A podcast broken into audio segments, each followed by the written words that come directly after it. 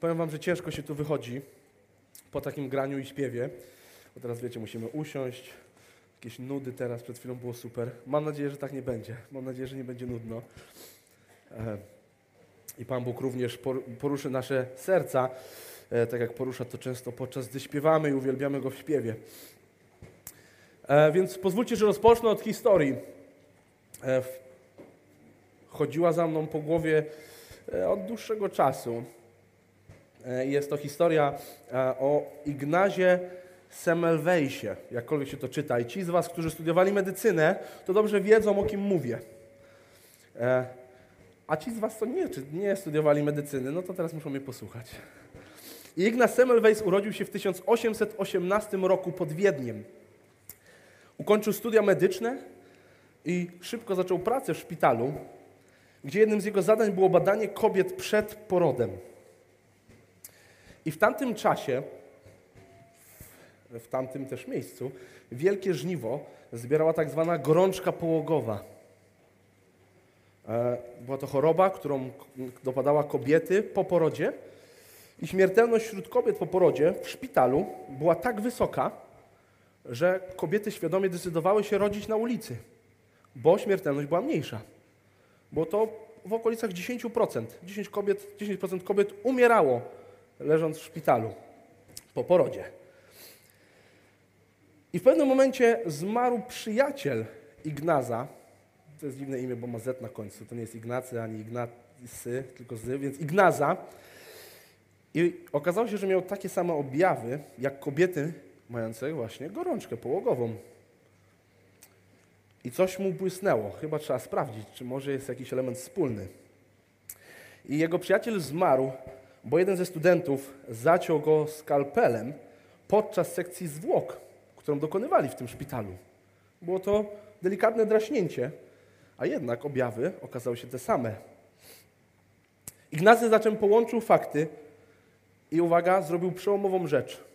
Rozkazał mycie rąk między badaniem zwłok a badaniem kobiet przy porodzie. I gorączka połogowa zniknęła. Śmiertelność spadła do 0%.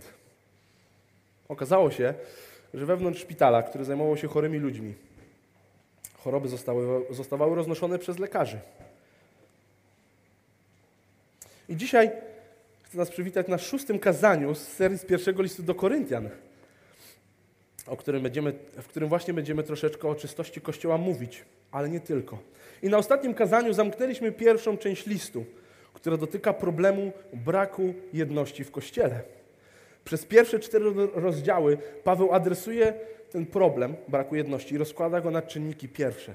Troszczy się bardzo o Kościół, stawia fundamenty do tego, jak w tym Kościele działać. I na koniec w rozdziale czwartym daje siebie jako przykład do naśladowania.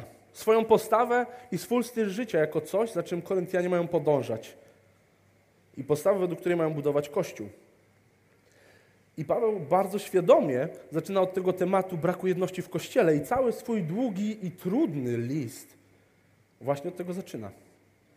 W naszych oczach ten temat może nie jest najważniejszy.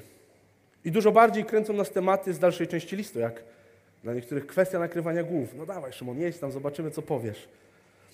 Albo może kwestia mówienia darów, e, kwestia darów mówienia innymi językami, które się znajdują też w liście do Koryntian, albo prorokowania. Albo gdybyśmy pisali my list do Koryntian, to zaczęlibyśmy od pięknego hymnu do miłości, który wszyscy przecież znamy. A tak naprawdę w sumie znając treść pozostałych rozdziałów, gdy znamy dogłębnie list do Koryntian, to myślę, że część z nas po ludzku zaczęłaby ten list w ten sposób. Szymon Woźniak, sługa Chrystusa, pozdrawiam. Słyszy się powszechnie o nierządzie między wami i to takim nierządzie, jakiego nie ma nawet pośród pogan. Oto ktoś żyje z żoną swojego ojca. Czym tu się szczycić? I byśmy dali 50 znaków zapytania. Tak byśmy rozpoczęli, znając ich problemy. I właśnie zanim przejdziemy do treści piątego rozdziału, bo właśnie przeczytałem pierwszy werset, znaczy troszeczkę go zmodyfikowałem, to chcę się zatrzymać nad budową tego listu.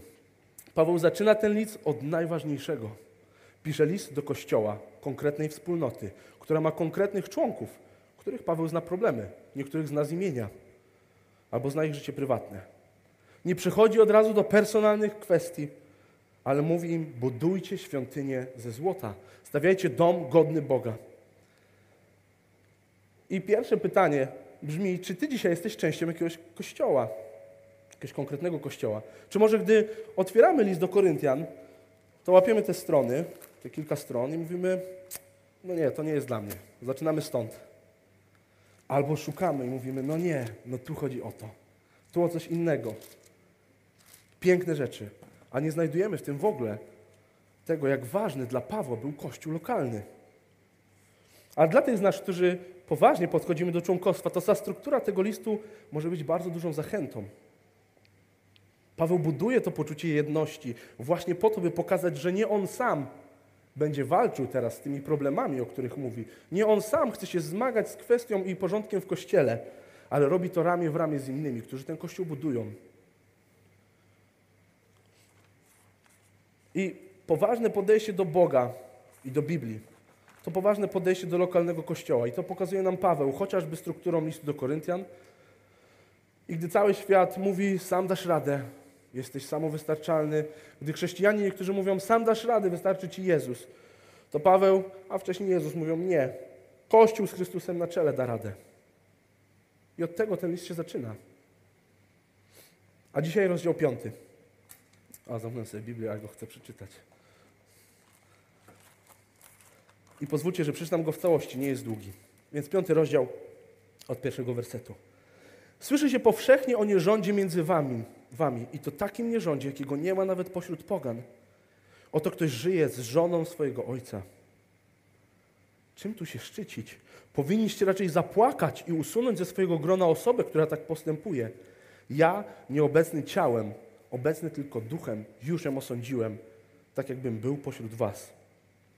Otóż gdy się zgromadzicie w imieniu naszego Pana Jezusa Chrystusa i mój duch będzie przy was wraz z mocą naszego Pana Jezusa, wydajcie tę osobę szatanowi, niech zguba dotknie jej ciała, aby duch był uratowany. Gdy zjawi się nasz Pan, wasza pewność siebie jest niezdrowa. Czy nie wiecie, że odrobina zakwasu odmienia stan całego ciasta? Usuńcie stary zakwas, by stać się nowym zaczynem, bo przecież jesteście przaśni. Chrystus, nasz baranek paschalny, został już złożony w ofierze. Świętujmy więc nie zakwaszeni jak dawniej, nie przeżarci złością i występkiem, lecz przaśni czystością i prawdą. Napisałem wam w poprzednim liście, że macie nie przestawać z ludźmi nierządnymi. Nie miałem jednak na myśli nierządnych tego świata, chciwców, zdzierców i bałwochwalców. Gdybyście tych mieli unikać, musielibyście całkiem świat opuścić. Wyjaśniam zatem, że chodzi mi o kogoś, kto mieni się bratem, a jest człowiekiem nierządnym, chciwym, bałwochwalcą, oszczercą, pijakiem lub zdziercą. Z ludźmi tego pokroju nawet nie zasiadajcie do stołu. Co mi do sądzenia ludzi spoza kościoła? Trzeba się, trzeba się raczej zająć tymi, którzy są wewnątrz. Tych z zewnątrz osądzi Bóg. Wy usuńcie złych ludzi ze swojego grona. No nie jest to lekki rozdział. I zaczynam się bardzo mocno. Oczywiście w oryginalnym tekście nie było podziału na wersety i rozdziały, natomiast gdy czytamy list do Koryntian, to widzimy, że wyraźnie w rozdziale 5, w wersecie pierwszym, apostoł rozpoczyna nową sekcję. Sekcję walki już z konkretnymi grzechami. Nie jakimś ogólnym problemem, tylko uderza w konkrety. No właśnie tak, no więc tak jak mówię, od razu dostajemy konkretny problem z Koryntu. Ktoś żyje z żoną swojego ojca. I najprawdopodobniej chodzi tutaj o czyjąś macochę.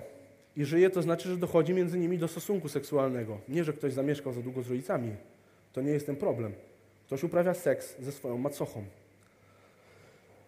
I w ogóle, gdy to czytamy, gdy ja to czytałem, to wydaje, mi się to, wydaje nam się to nie do pojęcia. Rodem z jakiegoś amerykańskiego reality show, gdzie wszystko opiera się na jakimś skandalu. Albo może gdy to czytamy, Zastanawiamy się, jaka rozwiązłość była wtedy w kulturze greckiej. No wiadomo, to inne czasy i to też inaczej działało, w sumie to ona nie jest jego rodziną i tak dalej. Ale nie, tutaj jest inaczej. Paweł o tym wyraźnie pisze i gdy też głębiej poczytamy o ówczesnej kulturze, to szybko znajdziemy, że było to coś obrzydliwego, nawet w oczach bardzo zepsutej ówczesnej kultury greckiej. No i to tym bardziej jest to dla nas coś nie do wyobrażenia. Jak takie coś mogło dziać się w kościele? I ludzie o tym wiedzieli. Do tego stopnia, że nawet Paweł o tym słyszy. Więcej nawet niż słyszy tylko to. On mówi, czym tu się szczycić? Jak gdyby oni się tym szczycili, byli zadowoleni. że tak jest, że są tacy otwarci. Powinniście raczej zapłakać i usunąć ze swojego grona osobę, która tak postępuje. Więc oni mówią, my jesteśmy tak wolni i tolerancyjni, że cieszymy się, że wśród nas są ludzie, którzy współżyją z własną macochą. No brzmi to absurdalnie. I od razu osądzamy Koryntian jako coś słabego, beznadziejnego. A równolegle chyba należałoby sięgnąć do naszych czasów i się rozejrzeć dookoła. No dzisiaj wszyscy wiemy, spanie z własną, znaczy z żoną swojego ojca jest ohydne, jest obrzydliwe, ale też wiemy, że nie jest to jedyna rzecz, która jest obrzydliwa w oczach Boga. Więc może znajdziemy i dzisiaj jakieś przykłady. Poproszę teraz zdjęcie, jedno, jeżeli się uda. Nie wiem, czy będzie je dobrze widać. Jeżeli nie, ja i będę tłumaczył, co na nim będzie. Uwaga. W Stanach Zjednoczonych, dostaniemy zdjęcie, czy nie bardzo? Będzie, jest, ok. W Stanach Zjednoczonych zapraszani, zapraszane są do kościołów tak zwane drag queens. Jeżeli ktoś nie wie, kto to jest drag queen, to można sobie wygooglować, ja ten temat uproszczę. Są to kobiety albo mężczyźni ubierający się jak kobiety, żeby podkreślić, uwydocznić cechy kobiet. I nie są zapraszani w tym kontekście, że zapraszamy ich do nas, żeby z nimi rozmawiać, co by było zupełnie naturalne, przyjąć kogoś ciepło, okazać miłość. Na tym zdjęciu jest to fragment filmiku, gdzie pastor razem z mężczyzną po prawej stronie, to jest mężczyzna, ubranym jak do klubu nocnego, tłumaczą dzieciom i całemu kościołowi, z przodu ci wyblurowani to jest dwójka dzieci. Fragment z listu do Rzymian, który przeczytam. Nie bierzcie więc wzoru z tego świata, lecz przemieniajcie się przez odnawianie umysłu, abyście mi umieli rozpoznać, jaka jest wola Boża. Więc dzisiaj niebranie przykładu z tego świata jest ubieranie się jak kobieta, która wychodzi do klubu nocnego na niedzielne nabożeństwo. I to jest przykład dla tych dzieci. I wszyscy jesteśmy dumni, szczycimy się z tego. I filmików jest więcej. Możecie sobie wpisać Drag Queens in Church. W Stanach Zjednoczonych jest to popularny ruch, gdzie to jest celebrowane, gdzie pewien ubiór, mało skromny generalnie, jest prezentowany całemu Kościołowi jako coś super, jako coś, czego powinniśmy być dumni, co powinniśmy celebrować. I znowu od razu oceniamy i myślimy, to są ludzie najgorsi. Wiadomo, jak coś może być złego i obrzydliwego, to w Stanach. Tam wystarczy włączyć jeden filmik i jest źle. Pozdrawiam naszych misjonarzy z Ameryki. Ale wydaje mi się, że nie musimy patrzeć aż tak daleko. Może uda się troszeczkę bliżej niż w Stanach, a może nawet tu w Poznaniu. Według naszych ludzkich standardów zawsze znajdziemy kogoś gorszego lub z większym problemem. Ale dla Boga, tak jak mówiłem, grzech jest grzechem. Może czasem powinniśmy spojrzeć na nas samych, na nasz Kościół i się zastanowić, jak jest u nas. Wiecie, wiem o pewnej rozmowie, która była między członkiem naszego Kościoła i inną osobą wierzącą z Poznania. Na jakimś wydarzeniu. To znaczy oni się nie znali wcześniej jakoś bardzo, poznawali się, ale obydwie osoby były wierzące. Przepraszam, wezmę łyka wody. I ta rozmowa przebiegała mniej więcej tak. Cześć, gdzie chodzisz do kościoła? Do KNS-u. A znam. To tam macie problem z alkoholem, prawda? Nie żartuję, naprawdę. I jak to usłyszałem, to mnie walnęło. Oczywiście niezależnie od tego, co ta osoba wie o nas, niezależnie od tego, jaki ma standard z alkoholem, czy dla niej jedno piwo, czy dwanaście, czy w ogóle zero jest problemem, to takie zdanie padło. I myślę, że od dłuższego czasu zmagamy się z tym problemem i poważnie do niego podchodzimy. Ale gdybym rok temu rozmawiał razem z nami tutaj w rozmowach, to byśmy się tym szczycili. Dałoby, padłoby zdanie, ci nudni chrześcijanie nie korzystają z życia w ogóle, a my to na wyjeździe zborowym tak wszyscy. Byśmy byli zadowoleni. Fajna grupka. Dzisiaj wyszliśmy do baru i po prostu piliśmy piwo. Nie było Biblii, ale się lepiej poznaliśmy. Mega było. Oczywiście, nie sam kwestia alkoholu jest tutaj problemem, bo do tego można mieć różne podejścia, ale myślę, że byłoby to, było to coś poważnego. Albo kwestia mniej widziana, może mniej z zewnątrz jest to łatwo zauważyć, jak obgadywanie. Mamy takie wspaniałe relacje u nas w kościele, że jak już się spotkamy z kimś innym, to już nie rozmawiamy, co tam u nas, bo to już wiemy, więc rozmawiamy o innych. My mamy takie bliskie relacje z Kingą, że rozmawiamy o wszystkich. Mówimy sobie wszystko, co u wszystkich. Już każdą rzecz obadamy, każdy problem dotkniemy. I można mówić, że takie rozmowy wynikają z troski. I często tak jest, żeby nie było, często tak jest. To jest troska prawdziwa czasem o ludzi. Ale dobrze wiemy, że często przekraczamy granice tego, kto co potrzebuje wiedzieć, co jest do wiadomości dalej, o czym powinniśmy rozmawiać albo nie. A czasami dochodzi do tego, że już robimy za chwilę spotkanie, interwencję w sprawie grzechu danej osoby, z tym, że nie zaprosiliśmy tej osoby. Jej nie ma, nie mamy z kim rozmawiać, naszego głównego targetu nie ma. Mógłbym pewnie wymienić jeszcze inne problemy, z jakimi potencjalnie możemy się zmagać. Ich jest dużo. Ale kluczowe pytanie brzmi, czy ja poważnie podchodzę do tych problemów, czy może niektórymi zdarza mi się szczycić? Czy jest jakiś grzech, którym powinienem się bardziej przejąć? Obgadywanie, pycha, poczucie wyższości, pornografia, czy to w czystej postaci, czy ukryta w grach albo filmach. I zachęcam każdego z nas do tego, żebyśmy myśleli o tym i do rozpoczęcia prawdziwej walki z grzechem. I to poważne podejście do grzechu widzimy dalej. Czytamy, czym tu się szczycić. Powinniście raczej zapłakać i usunąć ze swojego grona osobę, która tak postępuje.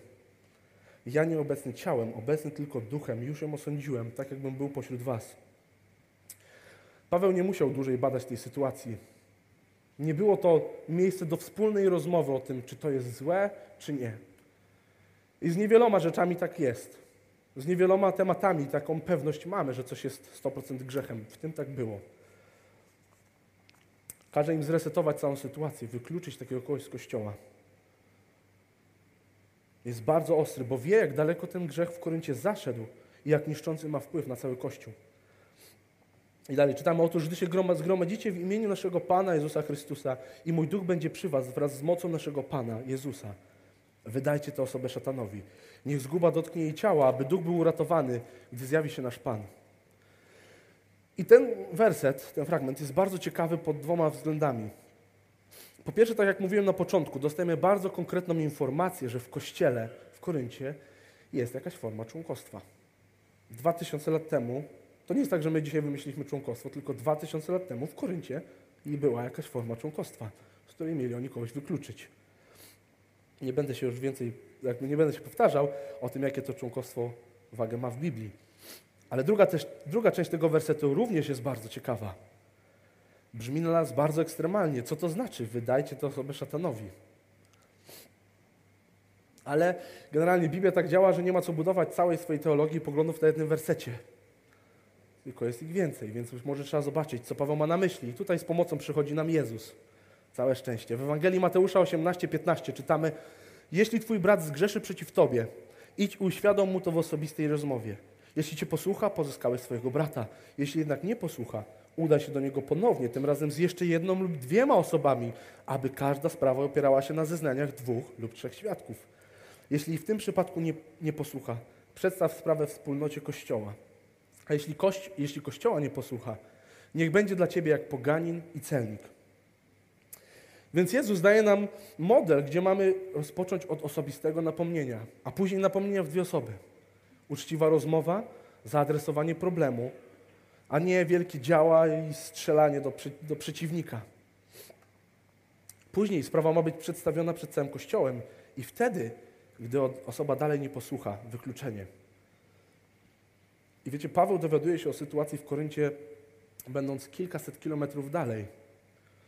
To nie jest tak, że on był w mieście obok i coś podsłyszał, bo rozmawiał z kolegą. Kilkaset kilometrów no, musiała przemierzyć ta wiadomość do niego. I nie jest to sytuacja, gdzie to jest moment na dyskretne rozmowy, szczególnie, że cały Kościół o tym wiedział, a nawet się tym szczycił. No i to, co Paweł nazywa wydaniem szatanowi, co wyjaśnię głębiej za chwilę, Jezus określa jako traktowanie człowieka jako pogani, jak poganina i celnika. I bardzo łatwo nam się to kojarzy z czymś złym. Powinniśmy wtedy uważać kogoś za gorszego i go gorzej traktować. Czyli tak jak w czasach Jezusa ludzie traktowali celników jako najgorszych zdrajców którzy nie mieli prawa spojrzeć w Twoją stronę, bo jak spojrzeli, można było na nich splunąć. Bo to było hańbą dla Ciebie, że celnik się na Ciebie patrzy. Ale na szczęście Jezus nie posługiwał się standardami czasów, w których żył, ale budował nowe standardy i pokazywał to, jaki jest Boży standard. No więc pytanie, jak Jezus traktował pogan, celników, prostytutki, czy w ogóle wszystkich dookoła. A z miłością głosił Ewangelię i troszczył się o nich jednocześnie zachęcając ich do odwrócenia się od swojego grzechu. Apostoł Mateusz, autor Ewangelii, którą przed chwilą cytowałem, był celnikiem. Bardzo znana i kluczowa rozmowa to Jezus z Samarytanką, która jest poganką. Nie widać tam Jezusa, który patrzy na, nie, patrzy na nią z góry i na nią krzyczy. Miłość do człowieka i nazywanie grzechu po imieniu. Tak masz traktować brata czy siostrę, gdy grzeszą, gdy są, zostają wykluczeni. I Paweł, gdy pisze, wydajcie osobę szatanowi, dodaje do tej myśli Jezusa. Znaczy nie dokłada nowej treści, tylko trochę bardziej obrazuje tą rzeczywistość, bo wskazuje na rzeczywistość poza wspólnotą Kościoła. Nie poza tymi ścianami, nie mówi o tym, jak jest w TK Maxie albo na piętrze niżej, ale mówi o świecie, który jest poza Kościołem. Jest to terytorium szatana, gdzie nie czeka na człowieka nic dobrego, tylko zguba. Tak o tym pisze Paweł. Tylko coś najgorszego, co może człowieka spotkać. I wykluczenie z Kościoła nigdy nie miało na celu tej zguby, ale jest po to, by poruszyć sumienie osoby wykluczonej, zachęcić ją do refleksji. Jest okazją do głoszenia jej Ewangelii. Tak by zrozumiała, że tylko w Bogu jest nadzieja i musi stanowczo odwrócić się od swojego grzechu. Jeśli jednak Bóg nie będzie dla niej istotny, to niezależnie od naszych starań zostanie wchłonięta przez otaczający ją świat. Czy my dzisiaj właśnie tak traktujemy świat? Jako miejsce prowadzące do zguby, do zniszczenia, nie dające niczego poza może chwilową, ulotną przyjemnością, która sekundę później zaczyna gnić i niszczyć nas od środka. Wiecie, chrześcijanie nie szukają okazji, by kogoś włączyć do kościoła, a później jak zrobi coś złego, to go wywalić i później się od niego odwrócić. Kościół jest miejscem, gdzie mamy się starać, służyć i wyciągać ludzi z tej strasznej, zgubnej rzeczywistości. Przede wszystkim tym, których przed chwilą trzeba było wykluczyć albo z tego członkostwa zrezygnowali. Nawet ze względu na najgorszy grzech. No ale moglibyśmy sobie zadać pytanie, po co to w ogóle? Po co to członkostwo, wykluczenie? O co w tym wszystkim chodzi? I na szczęście Paweł na to pytanie odpowiada, bo naturalnie pojawia się ono w naszej głowie. Czemu tak poważnie? Czemu tak? Czy nie wszystko z miłością i przytuleniem? Jak dość długo goś przytulę, może już stwierdzić, że ten grzech był zły. Więc czytamy, czy nie wiecie, że odrobina zakwasu odmienia stan całego ciasta? Paweł odnosi się do czegoś, co było bardzo znane w tamtych czasach i jest znane dzisiaj dla tych, którzy pieczą chleb. Moja mama piekła chleb w domu i tak jest rzeczywiście, że jak się da trochę zakwasu, czyli mąki z wodą, która odstała trochę czasu i się zakwasiła, do olbrzymiej ilości ciasta, to niedługo później całe ciasto jest kwaśne. Ale żeby nam to trochę lepiej zobrazować i użyć obrazu bardziej nam takiego dzisiejszego, to każdy z nas musi pić wodę. Jakbym wziął butelkę wody, taką, załóżmy nawet niech będzie baniak pięciolitrowy i dodał tam taką kroplę wyciągniętą z szamba i zamieszał. Wpływa to na całą butlę wody, czy nie? Cała woda stała się szambem. Już nikt z nas tego nie chce dotknąć, niezależnie od tego, czy to jest szklanka, czy 5 litrów, czy mała kropla. Nie dotkniemy tego, brzydzi nas to. I Paweł wyraźnie pisze: Kościół ma być czysty. Żyjemy w nowej rzeczywistości, w której Jezus oddał swoje życie za nas grzech i mamy żyć w czystości i w prawdzie. Usuńcie stary zakwas, by stać się nowym zaczynem, bo przecież jesteście przaśni. Chrystus, nasz baranek paschalny, został już złożony w ofierze. Świętujmy więc nie zakwaszeni jak dawniej, nie przeżarci złością i występkiem, lecz przaśni czystością i prawdą. I dalej ciągnie tą myśl od wersetu 9. I napisałem wam, w, napisałem wam w poprzednim liście, że macie nie przestawać z ludźmi nierządnymi. Nie miałem jednak na myśli nierządnych tego świata, chciwców, zdzierców i bałwochwalców. Gdybyście tych mieli unikać, musielibyście całkiem świat opuścić. I w ramach tych wszystkich informacji, które dostajemy, pojawia się kolejna rzecz. To znaczy, Paweł wspomina, że już raz pisał do nich list. Nie mamy go w Biblii. Może nie był aż taki super. Nie, nie, nie tego, jak super jest list jest w Biblii, ale nie dostajemy go w Biblii, nie, nie znajdziemy go. Ale jedyne, co dostajemy, to informacja, że Koryntianie źle go zrozumieli. I co ciekawe, najwyraźniej zrobili to, co często właśnie w różnego rodzaju sektach parachrześcijańskich o mam pogłos, się pojawia. To znaczy odwrócili się od całego świata, który ich otaczał. Żadnego kontaktu. A równocześnie nie mieli problemu z tak obrzydliwym grzechem, jakim było cudzołóstwo z własną macochą. No bo przecież to już wewnątrz Kościoła, to już spoko. Ale takiej postawy w ogóle nie uczą Jezus i Paweł. Wyraźnie widzimy w Biblii, że chrześcijanie mają być świadectwem dla świata, mają wychodzić na zewnątrz, mają zapraszać ludzi, przebywać z nimi, mają służyć innym, a równocześnie mają dbać o czystość i zabiegać o to. Wyjaśniam zatem, że chodzi mi o kogoś, kto mieni się bratem, a jest człowiekiem nierządnym, chciwym, bałwochwalcą, oszczercą, pijakiem lub zdziercą. Z ludźmi tego pokroju nawet nie zasiadajcie do stołu. I Kościół ma być miejscem czystym, nie bezgrzesznym, bo to jest nieosiągalne, ma być miejscem, gdzie odbywa się ciągła walka z grzechem, a nie ma na ten grzech przyzwolenia. Masz problem z alkoholem? Chodź, porozmawiajmy o tym, jak mogę Ci pomóc, żebyś od tego się odwrócił. Masz problem z pornografią? Porozmawiajmy o tym, jakie kroki możesz podjąć, żeby z tym naprawdę walczyć. Stańmy razem w modlitwie. Uzależnieni od seriali, rządza posiadania, porównywanie się i ta lista się ciągnie. Ale jeżeli natomiast ktoś jest świadomy swojego grzechu i nie zamierza nic z tym zrobić, a wręcz szczyci się nim i mówi, że jest bratem w Chrystusie, to z takim nawet nie zasiadajmy do stołu zarezerwowanego dla Bożej rodziny. Jak najszybciej zacznijmy wskazywać tej osobie na Chrystusa i mówić jej o Ewangelii. A równolegle módlmy się o radykalną zmianę, bo to tylko Bóg może zrobić. I dalej, co mi do sądzenia ludzi spoza Kościoła?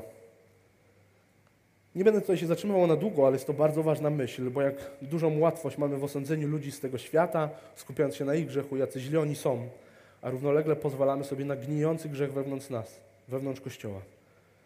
Co mi do sądzenia ludzi spoza Kościoła? I teraz pojawia się mocne wezwanie. Trzeba raczej zająć się tymi, którzy są wewnątrz. Tych z zewnątrz osądzi Bóg. Wy usuńcie złych ludzi ze swojego grona. I widzimy, że to Kościół ma sądzić ludzi w Kościele. Nie w kontekście stworzenia jakiegoś wewnętrznego systemu sądowniczego.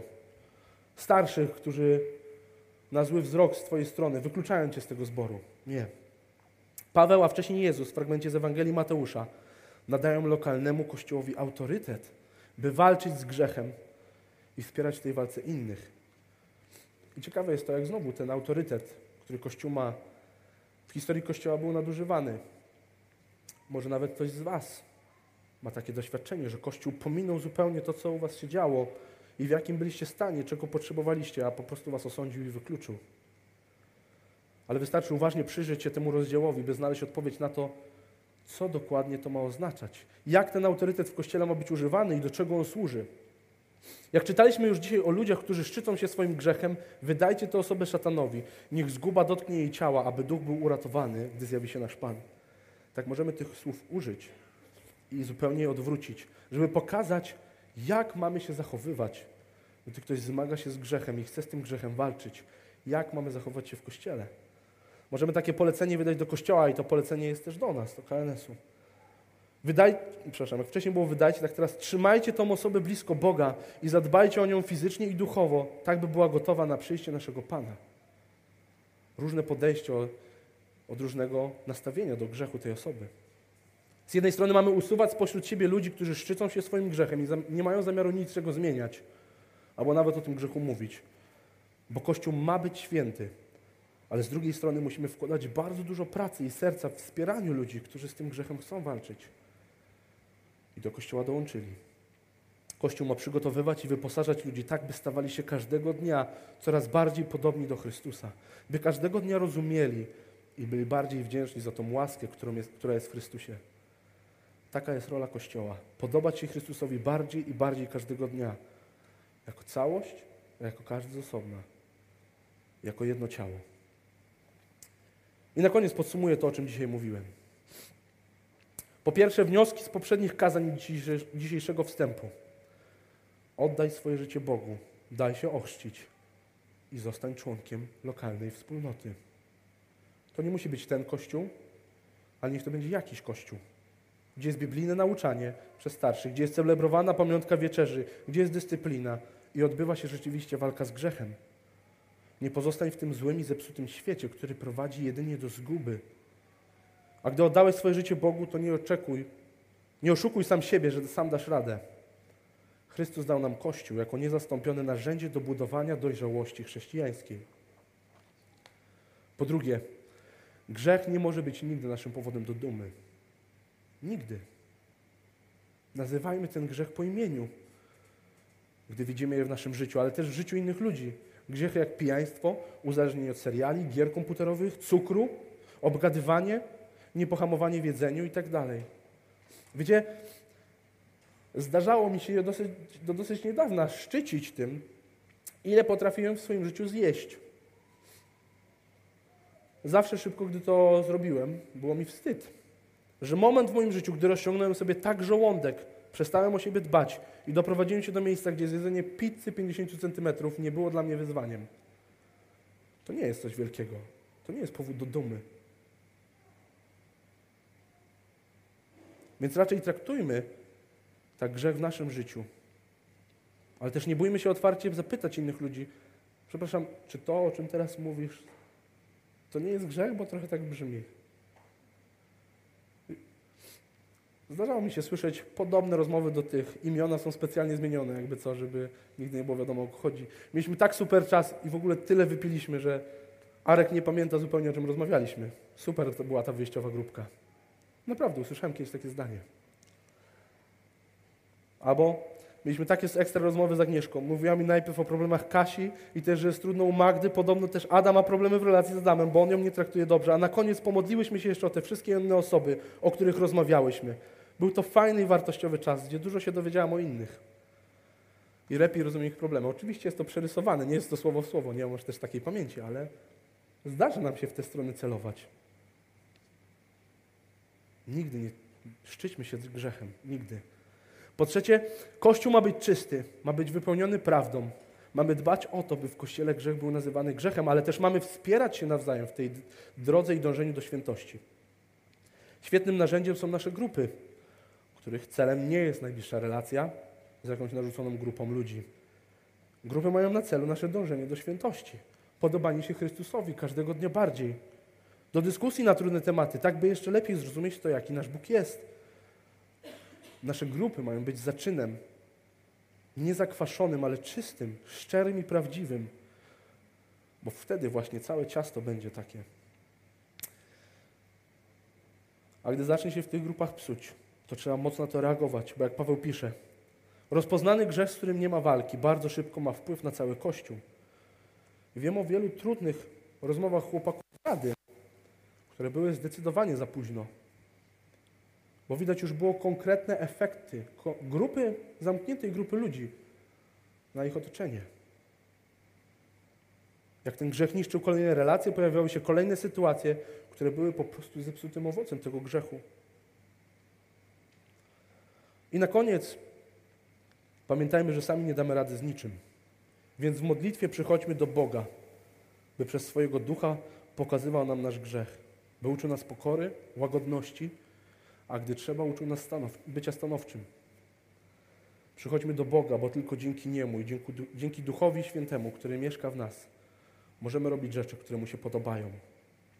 A jedną z tych rzeczy jest troska o lokalny kościół. I dwa cytaty teraz. Pierwszy powiedział John Piper a propos przychodzenia do Boga i odnosił to do życia chrześcijanina osobistego, ale myślę, że możemy to odnieść do Kościoła. Powiedział on, że chrześcijanin, który się nie modli, jest jak człowiek próbujący wypchnąć autobus z błota, gdy w środku tego autobusu siedzi Superman. I tak samo jest z Kościołem. Kościół, który sam próbuje wszystko zdziałać bez przychodzenia do Chrystusa. Jest jak człowiek, który sam wypycha autobus, którego nawet nie jest w stanie ruszyć, a równolegle w środku siedzi ten, który może przenieść góry. Jan Kalwin kiedyś napisał: Doskonałość Kościoła nie polega na mnogości, czyli na ilości ludzi, ale na czystości. I tej czystości szukajmy.